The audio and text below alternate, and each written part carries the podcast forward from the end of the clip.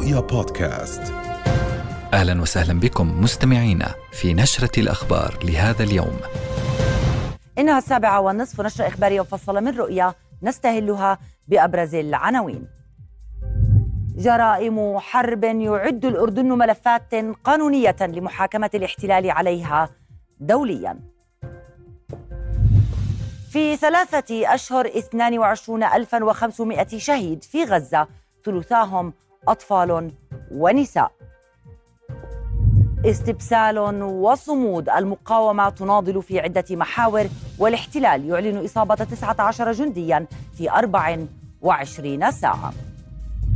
وداع مهيب في تشييع الشهيد صالح العاروري ومرافقيه في مخيم شاتيلا وفي البحر الأحمر تضاعف كلف الشحن على وقع هجمات الحوثي. أهلا بكم وإلى التفاصيل.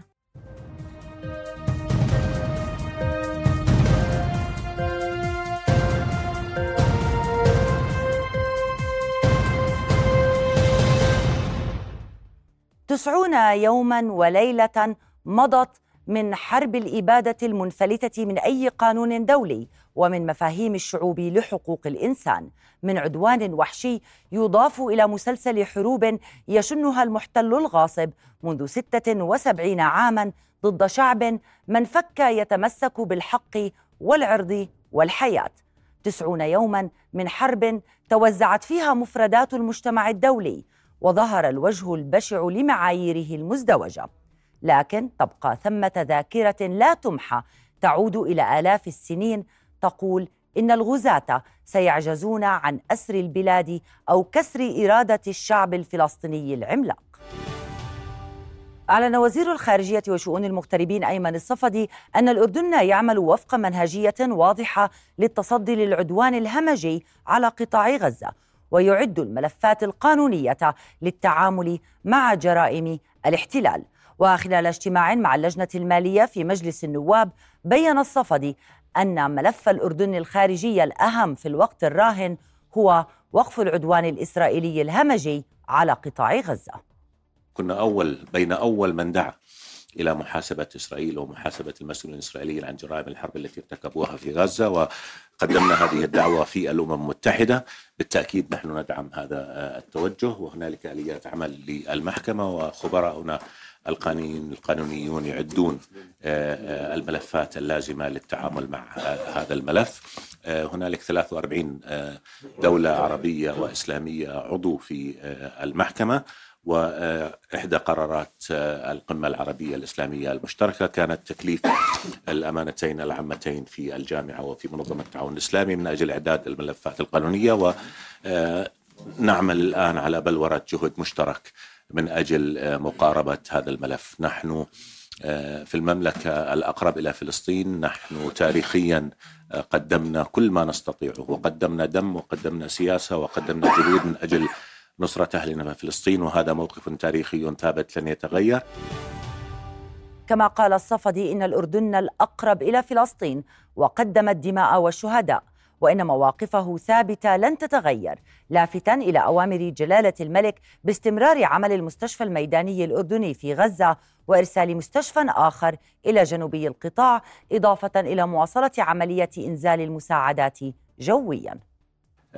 بالطبع لم نستطع لا نحن ولا المجتمع الدولي برمته أن يوصل الدعم الكافي لأن العقبات التي تضعها إسرائيل أمام إيصال الدعم هو جزء من سياسة التجويع التي اعتمدتها وما يمثل خرقا واضحا للقانون الدولي وجريمة حرب أخرى تصدينا لها و لكن قمنا بما نستطيعه عبر عمليات الإنزال التي أمر بها جلالة الملك والتي استطاعت أن أن توصل مساعدات إنسانية وطبية إلى غزة وإلى المستشفيين الأردنيين العاملين في غزة. المستشفى الأول يعود كما تعلمون للعام 2009 عندما كان هنالك أيضا هجوم إسرائيلي على غزة وجلالة الملك أمر أن يستمر هذا المستشفى الميداني بتقديم خدماته إلى أهلنا في غزة في ضوء الحاجة التي كانت لهم. وبعد بدء العدوان الأخير أيضا أمر جلالته بأن نرسل مستشفى ميدانيا آخر وهذا المستشفى يعمل ويقدم خدمات خدماته إلى إلى أهلنا في غزة.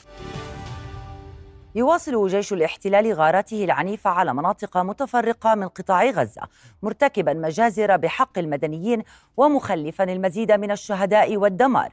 بينما تستميت المقاومة في التصدي للقوات المتوغلة حيث تجري اشتباكات ضارية في عدة محاور في القطاع. وأفادت وزارة الصحة في غزة بارتفاع عدد عدد ضحايا العدوان إلى 22438 شهيدا و57614 مصابا مشيرة إلى ارتكاب الاحتلال 13 مجزرة بحق العائلات راح ضحيتها 125 شهيدا و318 مصابا خلال 24 ساعة. وشن طيران الاحتلال غارات استهدفت مربعا سكنيا في حارة وافي في مدينة خان يونس مع تواصل القصف المكثف على مخيم البريج وسط القطاع. وفي استهداف المستشفيات حدث المتحدث حذر المتحدث باسم وزارة الصحة في غزة أشرف القدرة من أن سلوك قوات الاحتلال يشكل تهديدا وخطرا على مستشفى شهداء الأقصى ومستشفى العودة في المنطقة الوسطى. مشيرا إلى استهداف مجمع ناصر الطبي ومستشفى الأمل التابعة لجمعية الهلال الأحمر في خان يونس.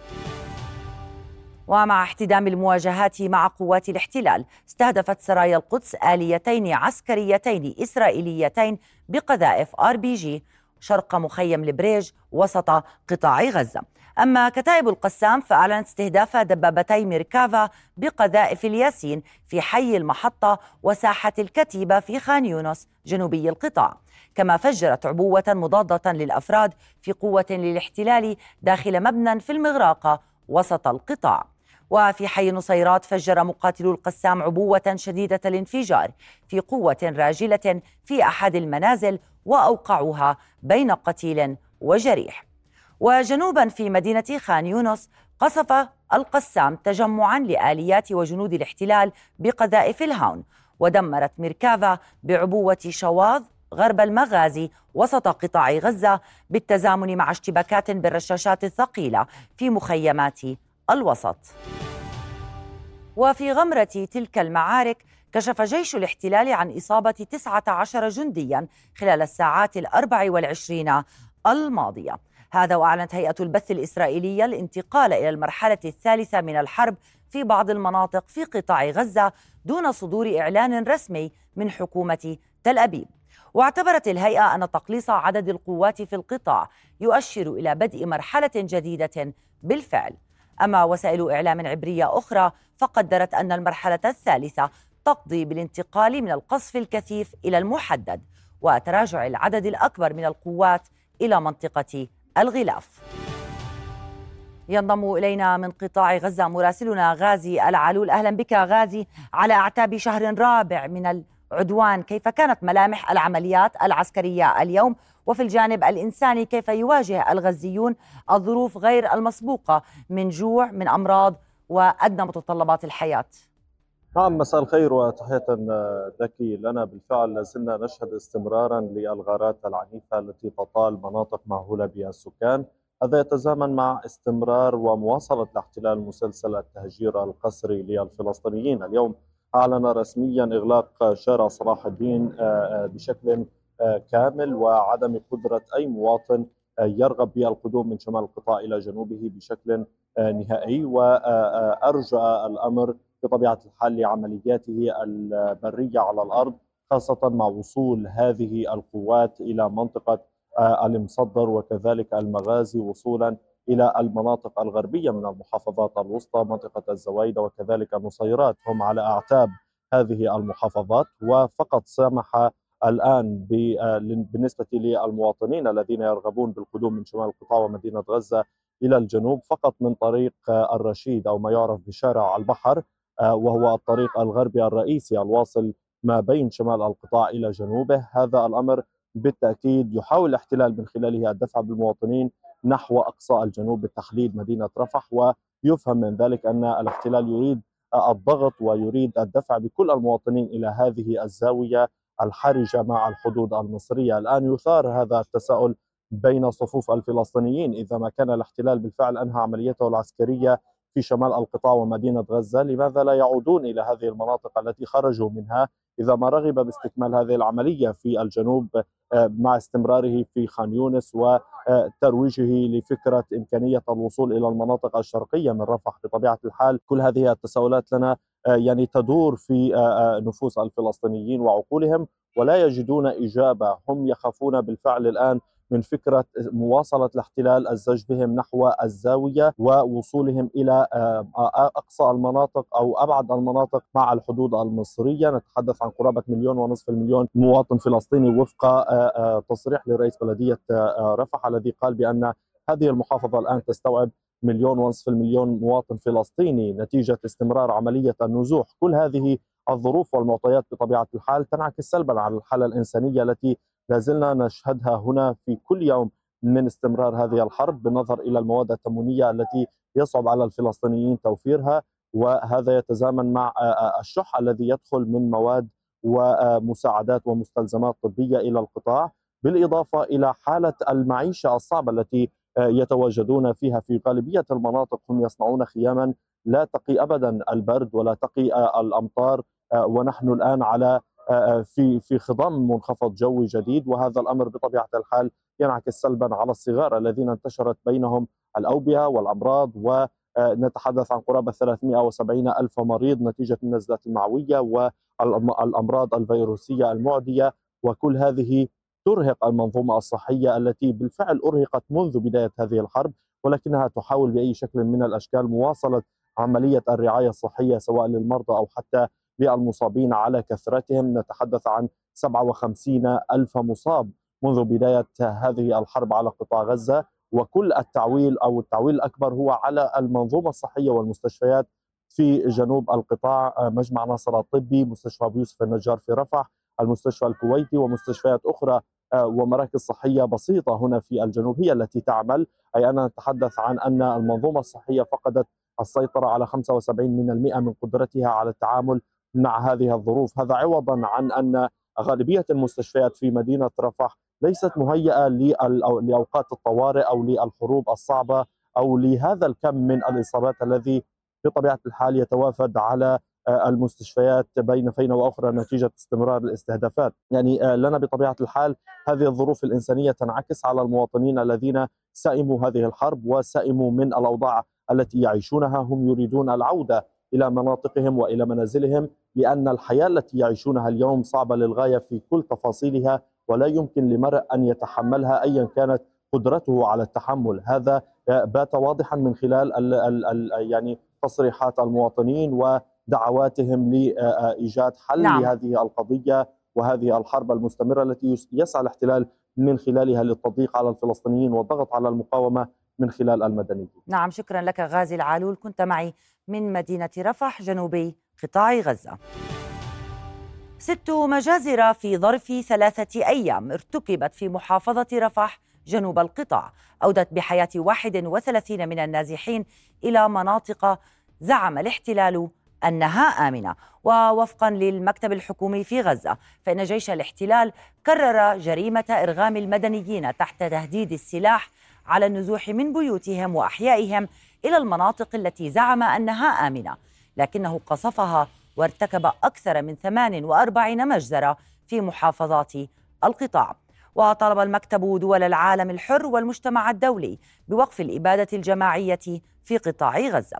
وفي وقت سابق كشفت وكالة غوث وتشغيل اللاجئين الفلسطينيين أونروا أن ما يقرب من 90% من سكان القطاع أصبحوا نازحين.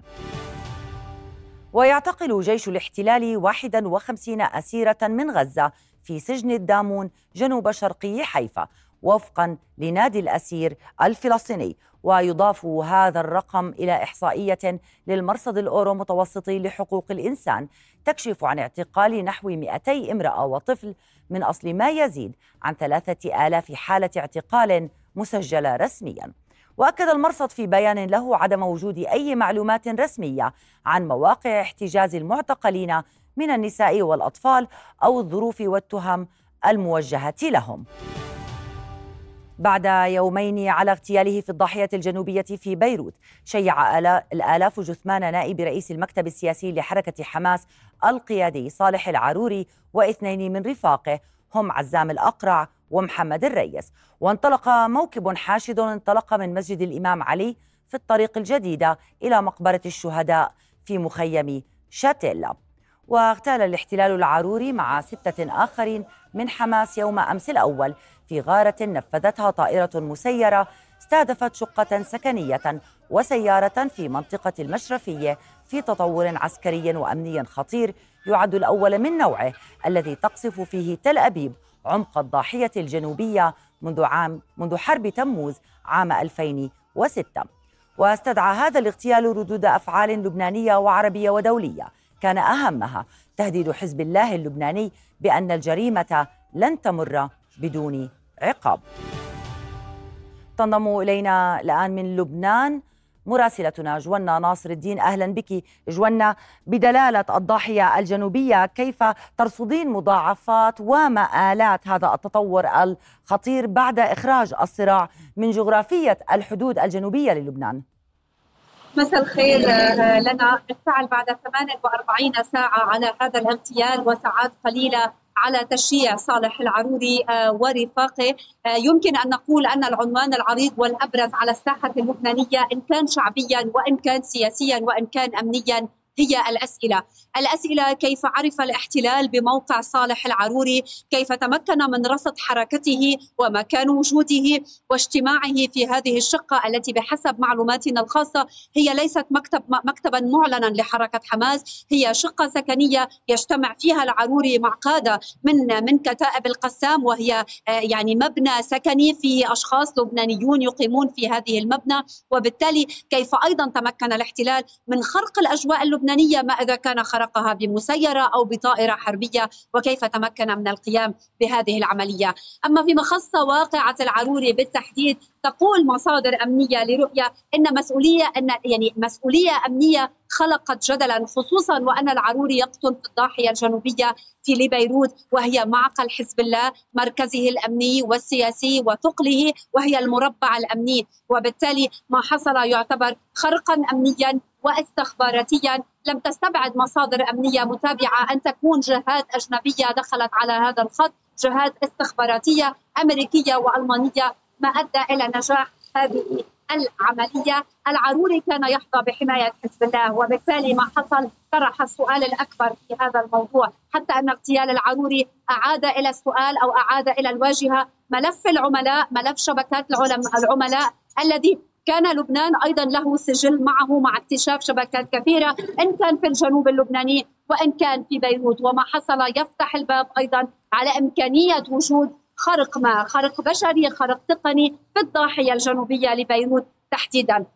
أما عن إمكانية نقل الصراع من جبهة الجنوب إلى الساحة اللبنانية يعني يمكن أن نقول أن هناك كان هناك يعني لعب بالكلام إن كان من ناحية الاحتلال باعتبار أنه قال لم يستهدف لا حزب الله ولا لبنان ولا الحكومة اللبنانية وحزب الله في المقابل قال إنه سيرد. ولكن على أرض الواقع نقول بحسب كل معطياتنا أن جبهة الجنوب ستبقى مضبوطة، الواضح من كل ما يجري أنه لن تكون هناك حرب واسعة، هذا كان واضحا حتى بكلام الأمين العام لحزب الله حسن نصر الله، لن يبادر إلى القيام بأي عملية سيرد بطبيعة الحال ولكن مكان وزمان الرد غير محدد. بعد قد تكون عملية نوعية ما في داخل الأراضي المحتلة ولكن الأكيد أن الأمور ستبقى مضبوطة ولن يسمح بانفلاتها إلا إذا الاحتلال تجرأ وقام هو بشن الحرب على لبنان. عندها نكون انتقلنا إلى مرحلة أخرى. أود لنا أن أشير بنهاية الأمر إلى أن معلومات أمنية تشير إلى أن التحقيقات الأولية تتركز على أكثر من فرضية. مصدر أمني يقول لرؤيا إن فرضيات كثيرة تطرح موضوع المسيرة أو إطلاق الصواريخ من المسيرة ليس مؤكدا. قد تكون طائرات حربية خصوصا نوعية الصواريخ التي تم اكتشافها من قبل الأدلة الجنائية والأجهزة الأمنية تدل على أو الاحتمال الأكبر أن تكون الصواريخ أطلقت من البحر آه، خصوصا وأن الشقه أو المبنى مواجه للبحر وبالتالي كلها تبقى ضمن نعم. التحقيقات الأولية بانتظار انتهاء هذه التحقيقات. نعم شكرا لك جوانا ناصر درين كنت معي من بيروت. تفسيرات وسيناريوهات متعددة يطرحها محللون في غزة حول مآلات اغتيال نائب رئيس المكتب السياسي لحركة حماس صالح العاروري بيد أن السؤال الأبرز بالنسبة للشارع الغزي إذا ما ستشكل حادثة الاغتيال سببا في إنهاء الحرب أو في توسعها. ليس الأول ولن يكون الأخير. صالح العاروري نائب رئيس المكتب السياسي لحركة حماس والذي انتظر استشهاده قبل أوانه. كان بالنسبة للفلسطينيين شخصا محبوبا وللاحتلال رجلا دفع مقابل معلومة عنه خمسة ملايين دولار. اغتيال شخصية فاعلة ورمزية كصالح العاروري يعتبر منعطفا في الصراع القائم وتجسد ذلك على الأرض بتجميد المفاوضات وفق محللون سياسيون. لا شك هو الرد الأولي والرد الطبيعي للفصائل الفلسطينية هي تجميد الاتصالات، لأنه لا يمكن لكيان الاحتلال أن يمر يد يمرر يد من فوق الطاولة للذهاب إلى هدنة أو إلى صفقة تبادل أو إلى وقف إطلاق النار وباليد الأخرى يذهب إلى اغتيال قيادي من وزن الشيخ صالح العروري رحمة الله عليه خاصة في خارج الجغرافيا الفلسطينية في العاصمة بيروت. وبالتالي آه يعني إعلان التجميد أو إبلاغ الوسطاء من قبل الفصائل الفلسطينية ببقاء وقف أي وسطات أو وقف أي اتصالات هذا أمر طبيعي، لكن لا يعني العودة إلى الصفر من جديد. الاحتلال اغتال العروري في الوقت الذي كان يلهث فيه خلف يحيى السنوار وقادة حماس في غزة، أمر قد يأخذه نتنياهو ومعه كابينت الحرب صورة نصر قد ينهي بها الحرب. أحد أهم الأسباب التي دفعت نتنياهو للذهاب لاغتيال العروري هو انه يريد أن يحقق إنجازات.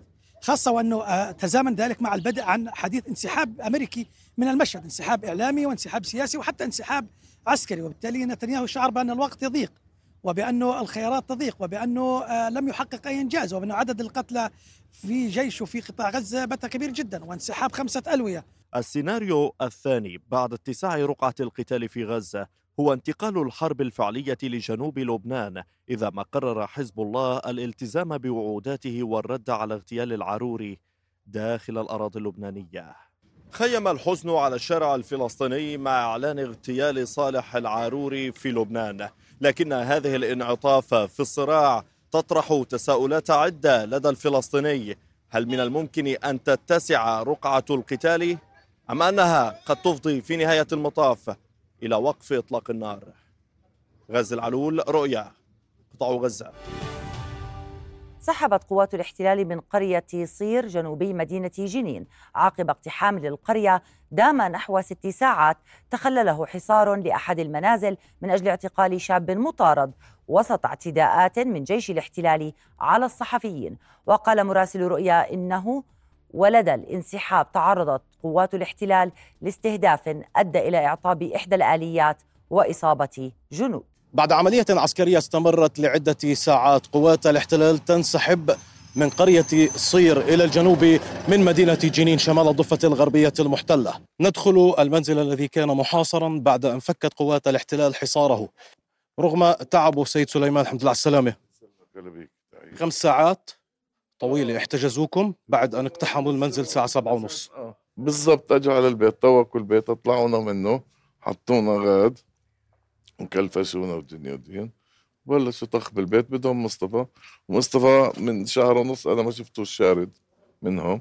هو مطلوب. قبل فترة أجوا أخذوني أنا قعدت ست أشهر. وهذا اللي أجاك. قاموا بالاعتداء عليكم تحقيق معكم؟ حققوا وسالوني وين. قلت لهم ولا بعرف وين ولا شيء. أنا شو اسمه؟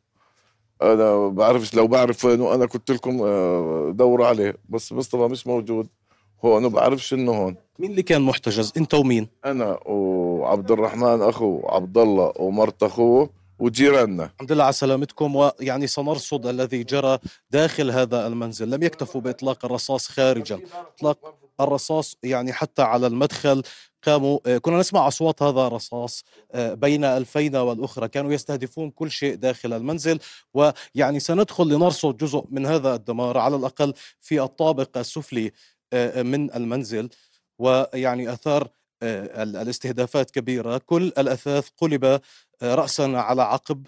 حجم الدمار كبير. بعد انسحاب قوات الاحتلال وانتهاء العملية العسكرية في قرية صير ومداهمة مجموعة من المنازل وفشلها في الوصول إلى أحد المطاردين كانت تنسحب عبر هذا الطريق بالقرب من ذاك البركس في هذا الموقع حيث تتواجد الجيبات العسكرية تعرض أحد الجيبات لتفجير عبوة ناسفة وعلى ما يبدو بعد ذلك تم إطلاق الرصاص صوب الجنود الإسرائيليين. يقال بأن هناك إصابات في صفوف الجنود الذين كانوا في الآلية العسكرية المستهدفة وبأن طائرة هليكوبتر نقلتهم من موقع قريب من هنا على الجدار الفاصل بين هذه المنطقة وبين الأراضي المحتلة عام 48 الآن قوات الاحتلال تقوم بعمليات تمشيط في محيط موقع الاستهداف. الزملاء الصحفيون المتواجدون في هذه المنطقة تعرضوا في أكثر من موقع لاستهدافات مباشرة رغم أن جميع الزملاء يرتدون آه، آه، الزي الصحفي المتعارف عليه هو السترة الواقية والخوذ إلا أنهم تعرضوا في أكثر من موقع في محيط هذه المنطقة لإطلاق رصاص بشكل مباشر ومن ثم اجتمعنا في هذا الموقع يعني نحاول الاحتماء بعيدا عن إطلاق الرصاص الذي يطلقه الجنود في عملية تمشيط المنطقة بين الفينة والأخرى وبشكل مباشر حتى صوب هذه المنازل منازل المواطنين على أطراف القرية من الجهة آه، الغربية. من بلدة صير إلى الجنوب من مدينة جنين المحتلة حافظ أبو صبرة رؤيا. تنضم إلينا الآن من رام الله مراسلتنا أسيل سليمان. أهلا بك أسيل. كيف كان مشهد العمليات العسكرية الإسرائيلية في القرى والبلدات الفلسطينية وفي مناطق الضفة الغربية بعد أن جعل قبلها مخيمات المخيمات آه، الفلسطينية على أجندة اقتحاماته وتصعيده؟ نعم بداية نبدأ بأبرز المستجدات على الساحة الميدانية أو ميدانيا في الضفة الغربية. منطقة حاجز عطارة ومدخل بلدة عطارة شمال مدينة رام الله يشهد أزمة مرورية خانقة منذ أكثر من ساعة. هذا المدخل الذي يعتبر أحد مداخل مدينة رام الله الشمالية الرئيسية بالتحديد والذي حصلت عنده أو تمت عملية فدائية قبل عدة أسابيع أصيبت على إثرها أو خلالها مستوطنة بجروح متوسطة. قامت قوات الاحتلال يوم أمس ب بوضع بوابة حديدية على هذا المدخل وبجانبه وبالقرب منه منه على مدخل مدينة آه، روابي شمال مدينة رام الله أيضا وضعت مكعبات إسمنتية. على مدخل قرية أم صفا قضاء رام الله أيضا وضعت بوابة حديدية وعلى مدخل أو أحد مداخل المداخل الشمالية لبلدة بيرزيت شمال رام الله وضع آه، أو وضعت بوابة حديدية. هذه الإغلاقات كلها باتت سياسة للاحتلال معتمدة منذ السابع من أكتوبر لتقطيع أوصال الضفة الغربية وتحويلها إلى مناطق معزولة عن بعضها البعض يعاني يعاني عليها المواطنين من الوصول والتنقل من نقطة إلى آه، أخرى. طبعا هؤلاء المواطنين يعني يمكثون على هذه الحواجز عدة ساعات والهدف آه، آه، من هذه الإجراءات هو التنكيل بالمواطنين أولا تنغيص العيش في الضفة الغربية وأيضا لربما تنفيذ عدد من الاعتقالات حيث أن الحواجز في الضفة الغربية باتت وكأنها أفخاخ أو يعني مصائد للمعتقلين الذين تستهدفهم قوات الاحتلال. تكون قد وزعت أسماء على النقاط العسكرية وبمجرد مرور المواطنين عليها تقوم بفحص هوياتهم ومطابقة الأسماء ومن ثم اعتقالهم عبر هذه الحواجز وعليها. هذا فيما يتعلق بأوضاع الاحواء واحوال الطرق في الضفة الغربية كما ذكرت. الليلة الماضية كغيرها من الليالي التي تمر على الشعب الفلسطيني وخاصة في الضفة الغربية عدد واسع جدا جدا من الاقتحامات رافقه بشكل لافت الليلة الماضية اشتباكات مسلحة في أكثر من منطقة ومحور. نتحدث عن مدن الخليل رام الله جنين نابلس كلها شهدت اشتباكات مسلحة مع قوات الاحتلال المقتحمة الليلة الماضية. في مدينة رام الله كان هناك اقتحام لعدة محاور حي سطح مرحبا حيث حصرت بناية لتسليم آه، آه، لتجبر طبعا أحد المطلوبين على تسليم نفسه وقد فعل ضمن حملة اعتقالات كبيرة أخرى. نعم. أيضا حي المصايف في مدينة رام الله اقتحم وكانت هناك اشتباكات مسلحة. آه، حي الإرسال أيضا اشتباكات مسلحة. ناهيك عن العملية العسكرية في مدينة طول كرم التي انتهت قبل عدة آه، أو قبل ساعات قليلة من الآن. آه، في الاعتداء على مدينة طول كرم ومخيميها وأيضا لو جنوب مدينة نعم جنوب مدينة جنين أعلنت مصادر عبرية عن إصابة أربعة جنود على الأقل اثنين منهم إصابة خطيرة. هذا فقط بحسب ما أعلن عنه الإعلام العبري. نعم شكرا لك أسير سليمان من مدينة رام الله. أسعار الشحن البري على وقع عمليات باب المندب مع حمدان عايش في عالم المالي والأعمال. إليك حمدان. شكرا لنا.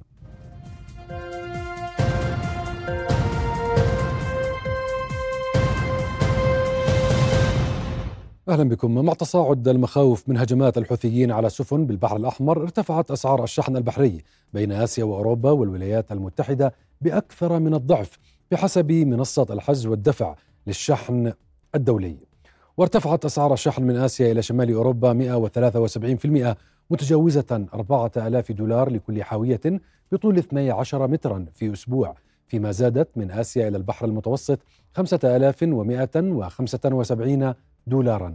وبحسب خبراء فإن أسعار الشحن لا تزال أقل بكثير من المستويات التي بلغتها في 2021 خلال جائحة كورونا إذ بلغت 14 ألف دولار لكل حاوية متجهة من آسيا إلى شمال أوروبا والبحر المتوسط وغيرت 18 شركة أو شركة شحن مسار سفنها لتجنب البحر الأحمر لتسلك طريق رأس الرجاء الصالح بجنوب إفريقيا ليضيف أسبوعا إلى 20 يوما إلى مدة رحلتها.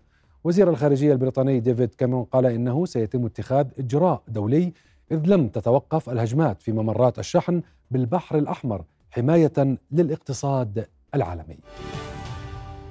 أعلنت وزارة الصناعة والتجارة والتموين أسعار الخبز للعام 2024 دون تغيير عن العام الماضي. ويباع كيلو خبز الإجماج الكبير ب 320 فلسا والصغير ب 400 فلس. فيما يباع سعر خبز الطابون أو المشروح ب 350 فلسا للكيلو بدون تغليف كحد أقصى. ويشترط أن توفر المخابز هذه الأنواع من الساعة السادسة صباحا وحتى الساعة الثامنة. ورفعت الوزارة سعر الطحين الموحد المنتج من قبل مطاحن القطاع الخاص ومطحنة أجويدة بواقع ثلاثة دنانير وستين قرشا ليصل سعر الطن الواحد إلى 167 دينارا و29 قرشا. وتأتي هذه القرارات بموجب سياسة تحرير أسعار مادة الطحين وتسعير مادة الخبز المقررة في 2019 المتضمن تخفيض سعر الطحين بمقدار 10 دنانير واشتراط تعديل الأسعار وفقا لمتغيرات كلف الإنتاج خصوصا المحروقات. ورصدت الحكومة 29 مليون دينار لدعم القمح والشعير والنخالة إضافة إلى اسطوانة الغاز في مشروع موازنة العام الحالي بزيادة 13.5% عن العام الماضي. دعت وزيرة الاستثمار خلود السقاف المستثمرين في إربد إلى زيادة استثماراتهم والاستفادة من الحوافز التي يوفرها قانون الاستثمار الجديد. وبينت خلال لقائها مجموعة من المستثمرين أن القانون يشجع على إنشاء الصناديق الاستثمارية كونها تسهم في تحفيز رؤوس أموال المؤسسات الاستثمارية لغايات الاستثمار في مختلف القطاعات للإسهام في نمو الاقتصاد ومحاربة مشكلتي الفقر والبطالة. ولفتت إلى تسجيل أكبر صندوق استثماري أردني في المملكة برأس مال قدره 100 مليون دينار مملوك بالكامل للبنوك الأردنية بموجب قانون الاستثمار وخلال جولة ميدانية على بعض المشاريع الاستثمارية في محافظة إربد استمعت الوزيرة إلى مطالب المستثمرين. تطرقنا للمناطق التنموية والمناطق آه، الحرة آه، وزرنا مدينة الحسن الصناعية وزرنا بعض المصانع فيها للاطلاع على آه، كيف الاستثمارات عم بتصير شو المشاكل وكمان إنه يعني التحاور مع العمال ومع نشوف إيش مشاكلهم وكيفية زيادة هاي الاستثمارات. سمعت معاليها اليوم لأبرز القضايا من المستثمرين. منها كانت القضايا اللي آه، آه، بتزيد تكلفة المنتج اللي تكلفة التشغيلية.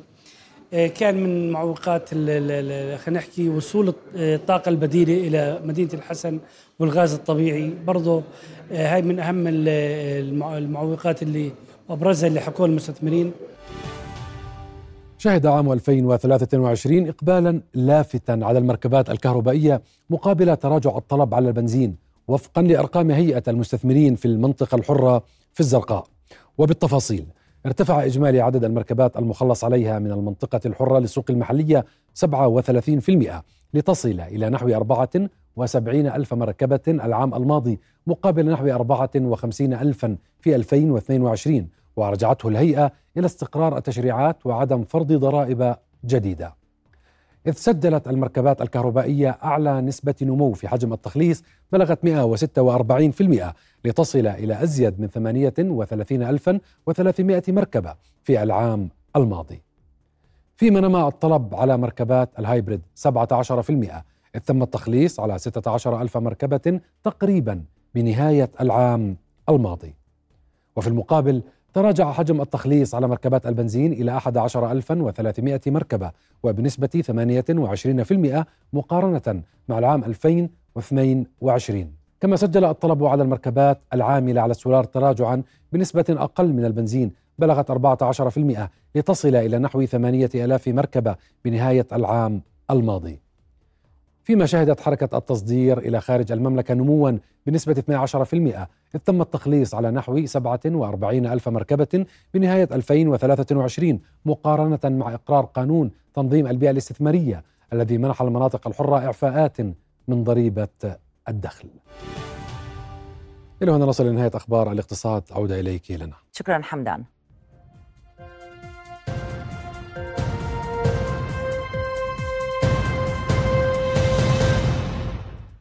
أنهى طلبة الثانوية العامة للفروع الأكاديمية اليوم امتحان اللغة العربية وسط تباين في آراء الطلبة بين من يراه سهلا ومن يراه متوسط الصعوبة. وكان تقدم الامتحان 81614 مشتركا ومشتركة منهم 13834 سجلوا لرفع المعدل. و67780 لاستكمال متطلبات النجاح. الامتحان بصراحة الوزا... النظامي كتير أسهل. يعني الامتحان نص نص. يعني في أشياء صعبة المهارات كتير مصعبينهم. مسهلين القواعد ومصعبين المهارات بس. صراحة عديت عشان أرفع معدلي. أبدا مش ضابط كان المعدل ومش أي جامعة بدخل فعدت اللغة العربية إنه أضبط فيه شوي. فكان أسهل من المرة الماضية. صراحة الدوائر كانت هيك حلوة. بس في ثلاث أسئلة. حسيت حالي بالأحياء أقسم بالله. بس خلص لا صراحة التعبير كان حلو الإعراب كان حلو البحور كانت حلوة. أول مرة بظبط بالبحور صراحة. آه الامتحان كان يعتبر من سهل. أكيد في شوية أسئلة تركات يعني. بس عموما أنا اعتبرته سهل. ما كتير بفرق عن الامتحان الأولاني. ممكن بعتبر الأول كانت أصعب شوي. وليش برفع معدلي؟ يعني ما, ما طلع لي هندسة عمارة. فعم بفهم إن طلع لي هندسة عمارة إن شاء الله. أنا ما كنتش ناجح فيه عدته. تمام؟ أنا مواليد 2004 بس هسه قررت نعيده الامتحان لا هو صعب ولا هو سهل. امتحان متوسط يعني بس إنه في أسئلة شوية صعبة. طلع علي عربي مهارات رسمت عربي مهارات. واليوم امتحان كثير يعني كويس وأمور طيبة. أعلنت وزارة الأشغال العامة والإسكان فتح جميع التحويلات المغلقة على جسر وادي اليتم وعودة حركة السير بكلا الاتجاهين على الطريق الخلفي. من جانبه أكد مدير أشغال محافظة العقبة وجد الضلاعين تجهيز الطريق بكامل عناصر السلامة المرورية وبأعلى المواصفات والمعايير الدولية لتسهيل الحركة. وتعد الطريق الخلفية وجسر وادي اليتم الشريان الرئيس للشحن الدولي ضمن محافظة العقبة. إذ جاء تشغيل الطريق بكامل قدرتها الاستيعابية استكمالا لافتتاح طريق النقب ضمن مشروع إعادة تأهيل الطريق الصحراوي عمان العقبة. كان عندنا برضو صيانة فاصل التمدد على جسر آه، وادي اليتم. تم الانتهاء منها. الآن حركة السير على الطريق الخلفي بالاتجاهين من جسر وادي اليتم ولغاية آه، ميناء الحاويات ولغاية آه، ميناء النفط بالاتجاهين. الآن ما عاد أنه في شحن يدخل إلى قصبة العقبة. ومع ذلك إنه إحنا كان في تعاون من جميع الجهات في محافظة سواء كان من محافظ العقبة رئيس مجلس المفوضين إخواننا في الأمن العام في الجميع كان في تعاون لإنجاز هذه الأعمال.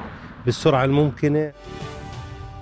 افتتح فريق فزعتنا التطوعي بالتعاون مع فريق مي وملح بنك ملابس خيريا للأسر العفيفة في المزار الجنوبي في محافظة الكرك. ويرمي المعرض الخيري إلى تأمين ملابس لنحو 1200 أسرة عفيفة. وفي يومه الأول جمع المنظمون 20 ألف قطعة ملابس لتشمل نحو 450 أسرة. من جانبه بين مشرف المعرض محمد الجرابعة أن هذا النوع من المبادرات يؤكد أهمية الدور الشبابي والتطوعي المجتمعي في خدمة الأسر العفيفة ودعمها لا سيما في فصل الشتاء. تم إقامة بنك ملابس بالتعاون بين فريق فزعة التطوعي وفريق مي وملح من أجل مساعدة الأسر العفيفة والمحتاجة في أخذ الملابس وكان عدد إجمالي قطع الملابس في داخل البنك 20 ألف قطعة وكانت اليوم البداية وكان عدد المستفيدين ما يقارب 450 عائلة. سيستمر بنك الملابس آه، على مدار أربع أيام في الأيام القادمة. هدفنا نحن نوصل إلى عدد أكبر عدد من العائلات العفيفة ما يقارب 1200 حاطين كحد.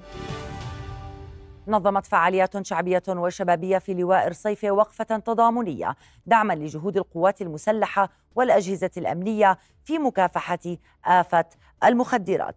وخلال الوقفة أكد متصرف لواء رصيفة عمر الحديد أن الأردنيين يقفون صفا واحدا خلف القيادة الهاشمية والقوات المسلحة والأجهزة الأمنية في محاربة المخدرات. داعيا المواطنين إلى التصدي لهذه الآفة وحماية أبنائهم عبر الرقابة الأسرية وتوعيتهم بشتى الطرق والإبلاغ عن أي ممارسات مشبوهة في هذا الشأن. وذلك لتطهير المجتمع والدولة من هذا الخطر القاتل. ورفع المشاركون برقية تأييد ودعم للقيادة الهاشمية والقوات المسلحة والأجهزة الأمنية مثمنة جهودهم ومواقفهم في حماية الوطن وردع كل من تسول له نفسه العبث بأمنه واستقراره.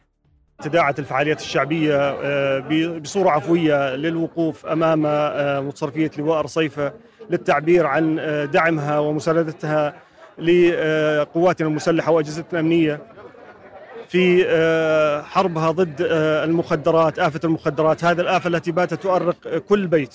نرسل رسالة تضامن لقواتنا المسلحة وكافة أجهزتنا الأمنية اللي عم بدافعوا عن حدود الوطن وعن ثرى الأردن الغالي. وهاي الهجمة الشرسة من آه، آه، الإرهابيين والعصابات وتجار المخدرات.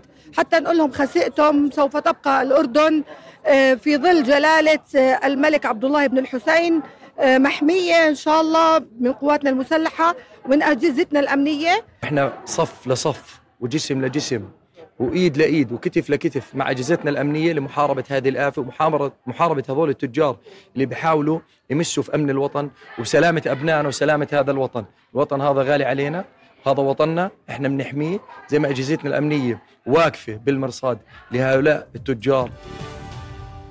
ختام نشرتنا الإخبارية بأمان الله.